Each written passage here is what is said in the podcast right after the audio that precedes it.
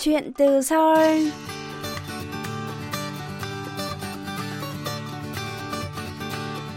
Xin chào quý thính giả, tôi là Hương Cao và đây là chuyên mục Chuyện từ Seoul trên đài phát thanh quốc tế Hàn Quốc KBS World Radio. Tuần này, chúng ta sẽ trò chuyện với bạn Nguyễn Thị Dung, đang học năm cuối chuyên ngành quảng cáo và quan hệ công chúng tại trường Đại học Đông Cúc. Tháng 8 vừa qua, Dung đã được tham quan đảo Đốc Đô, hòn đảo ở phía cực đông Hàn Quốc hiện đang tranh chấp chủ quyền với Nhật Bản. Đây là hoạt động nằm trong chương trình Phóng viên Đốc Đô Toàn cầu 2021 do Quỹ đảo Đốc Đô cùng trang báo Nền tổ chức và chính quyền tỉnh Bắc Gyeongsang tài trợ. Trong chương trình hôm nay, chúng ta cùng trò chuyện với bạn Nguyễn Thị Dung, lắng nghe bạn chia sẻ về chuyên ngành đang theo học cùng những trải nghiệm tại đảo Đốc Đô nhé.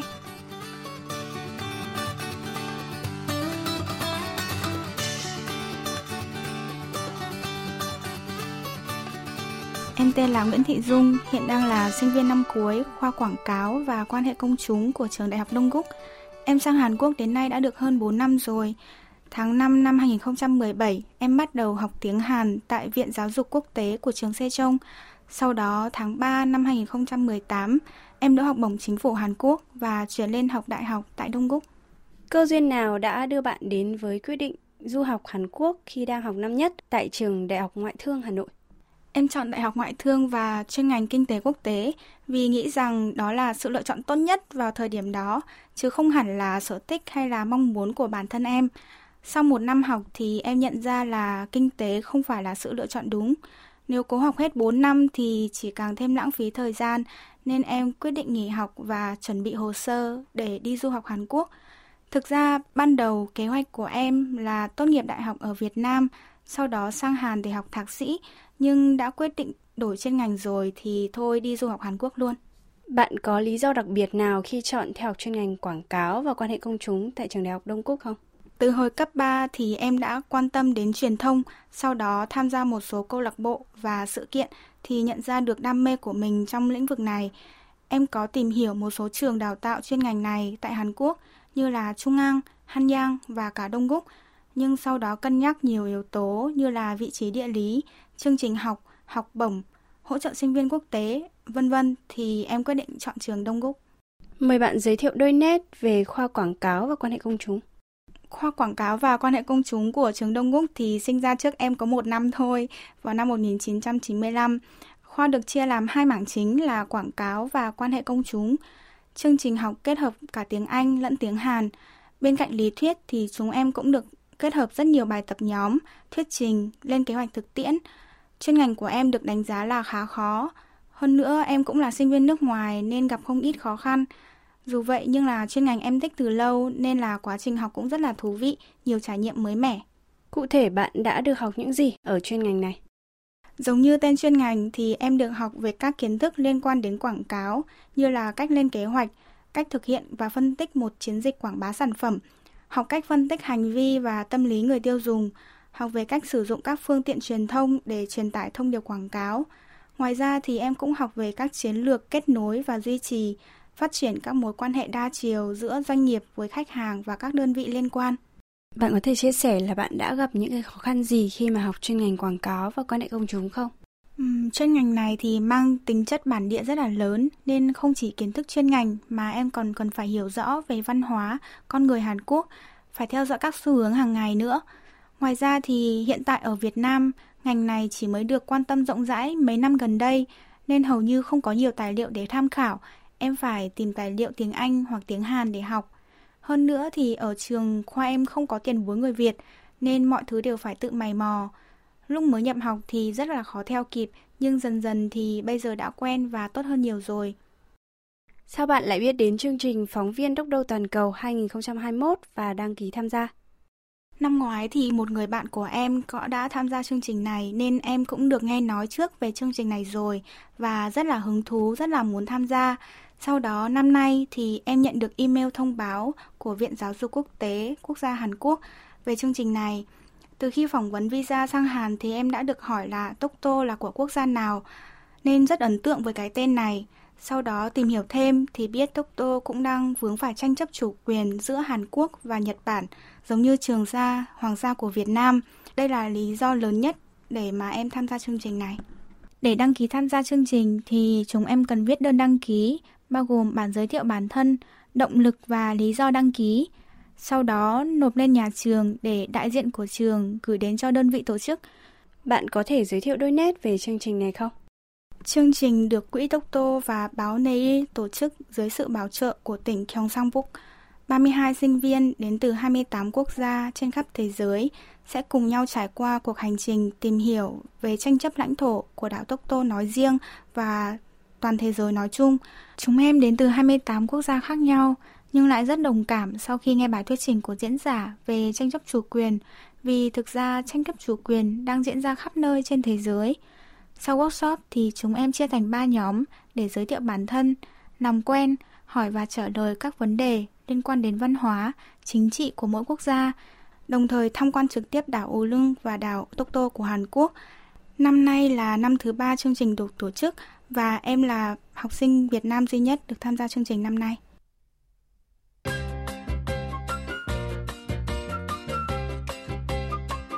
Quý thính giả đang lắng nghe chuyên mục Chuyện từ Seoul với khách mời là bạn Nguyễn Thị Dung, du học sinh Việt Nam từng tham quan đảo Đốc Đô, hòn đảo ở phía cực đông Hàn Quốc, hiện đang tranh chấp chủ quyền với Nhật Bản. Mời quý vị tiếp tục lắng nghe.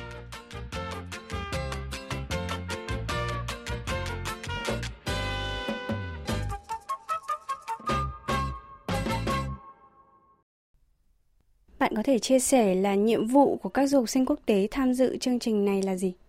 Chương trình mang tên là Phóng viên Tốc Tô Toàn cầu 2021 nên nhiệm vụ chính của mỗi người là viết báo ạ.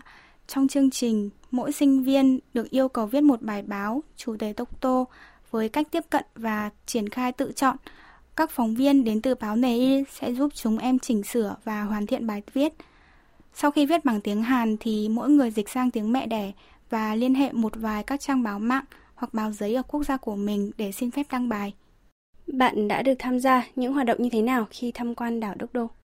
Chương trình được chia làm hai giai đoạn chính. Giai đoạn 1 là định hướng. Chúng em tham gia một ngày workshop để nghe giải thích về chương trình, sau đó có hai tiết tọa đàm. Thứ nhất là giới thiệu về đảo Tốc Tô, cũng như phân tích tình hình tranh chấp lãnh thổ trên toàn thế giới. Thứ hai là hướng dẫn cách viết bài báo, cách đặt tiêu đề bài báo sao cho mạch lạc, giàu sức thuyết phục. Giai đoạn 2 là chương trình chính, kéo dài 4 ngày 3 đêm tại po hang, đảo Ú Lưng và đảo Tokto, bao gồm các hoạt động như là lễ khai mạc, lễ bế mạc, viết và chỉnh sửa bài báo, liên hệ đăng bài, đến bảo tàng Tokto, tham quan đảo Ú Lưng và tham quan trực tiếp đảo Tokto. Ban tổ chức cũng rất là tâm lý khi mà sắp xếp học tập đi kèm với vui chơi, cho chúng em được trải nghiệm công viên nước ngay trên đảo Ú Lưng. Duy chỉ có một việc ngoài ý muốn là năm nay do vấn đề thời tiết thì tất cả các chuyến tàu về đất liền bị hủy nên chúng em phải ở đảo thêm một ngày nữa.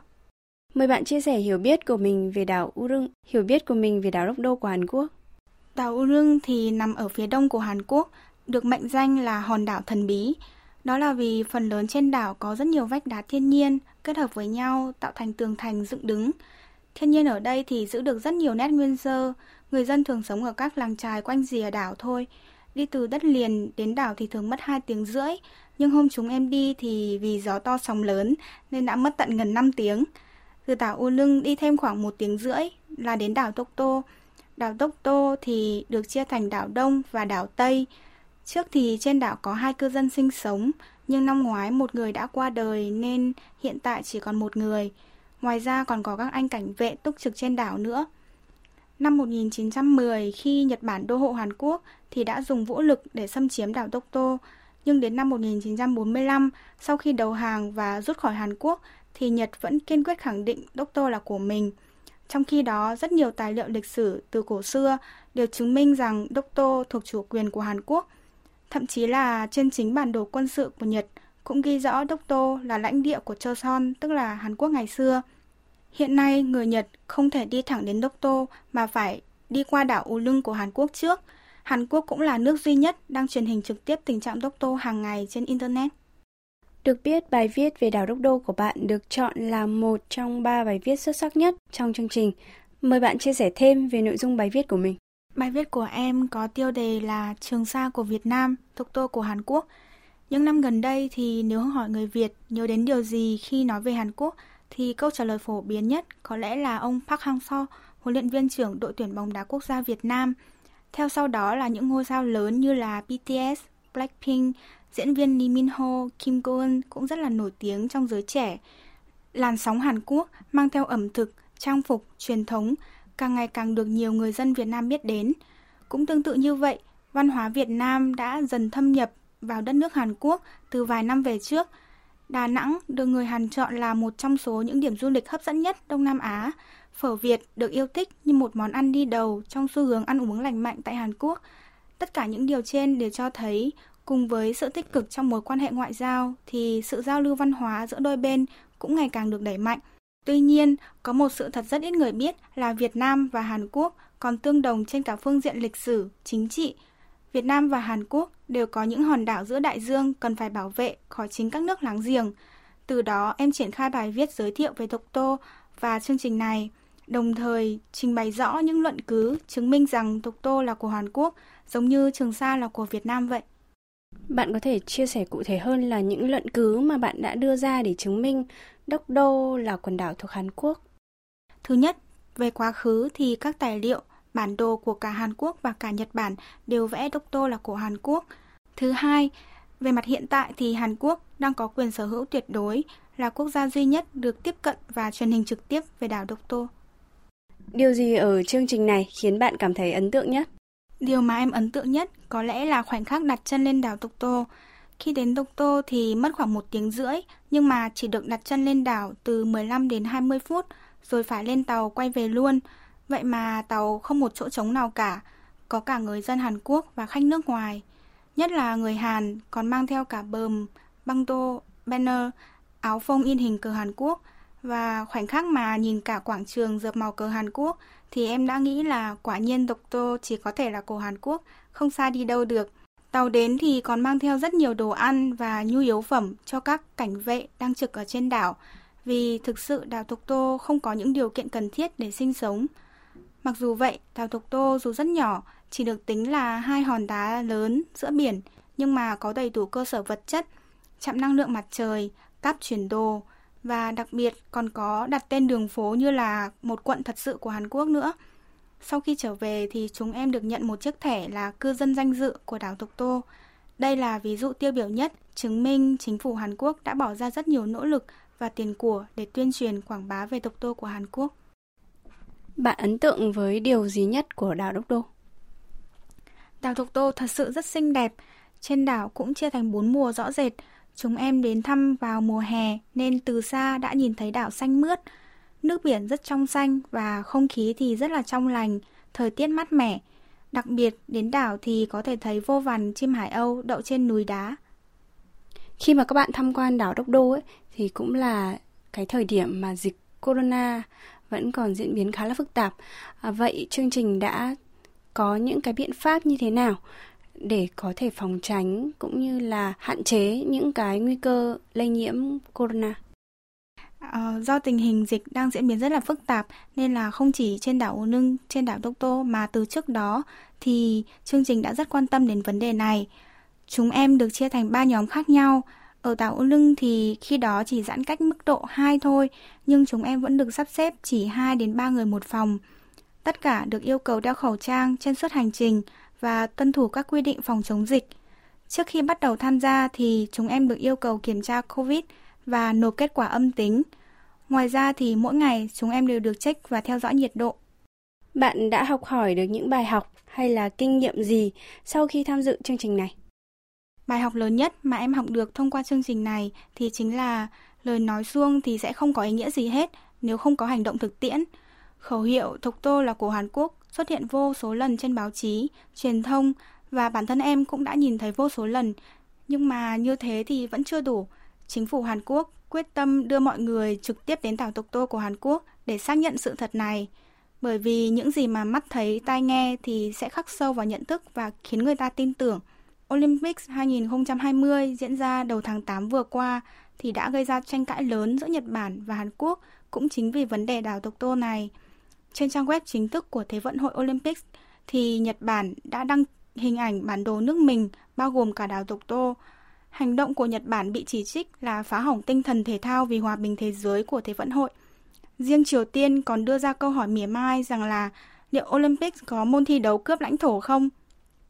So sánh như vậy, để thấy rằng dù Nhật Bản có nói như thế nào, thì sự thật mọi người tận mắt nhìn thấy vẫn là tục tô thuộc về lãnh thổ của Hàn Quốc. Đây mới là lời đáp trả đúng đắn nhất của chính phủ Hàn Quốc, là mục đích chính của chương trình mà chúng em tham gia. Em rất mong chính phủ Việt Nam cũng sẽ tạo nhiều cơ hội hơn để mọi người được đến với Trường Sa và em cũng rất hy vọng một ngày nào đó được đến thăm Trường Sa, hoàng sa của nước mình. Mời bạn chia sẻ về kế hoạch sắp tới của bản thân. Kế hoạch từ giờ đến cuối năm của em là thuận lợi tốt nghiệp để đầu năm sau thì đổi sang visa T10 là visa xin việc.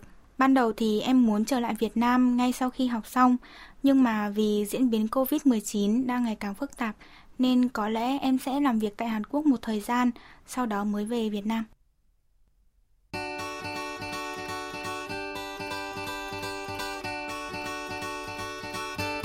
Quý thính giả thân mến, chuyên mục chuyện từ Seoul tuần này xin được khép lại tại đây. Hương Cao xin chào tạm biệt và hẹn gặp lại quý thính giả trong chương trình lần sau.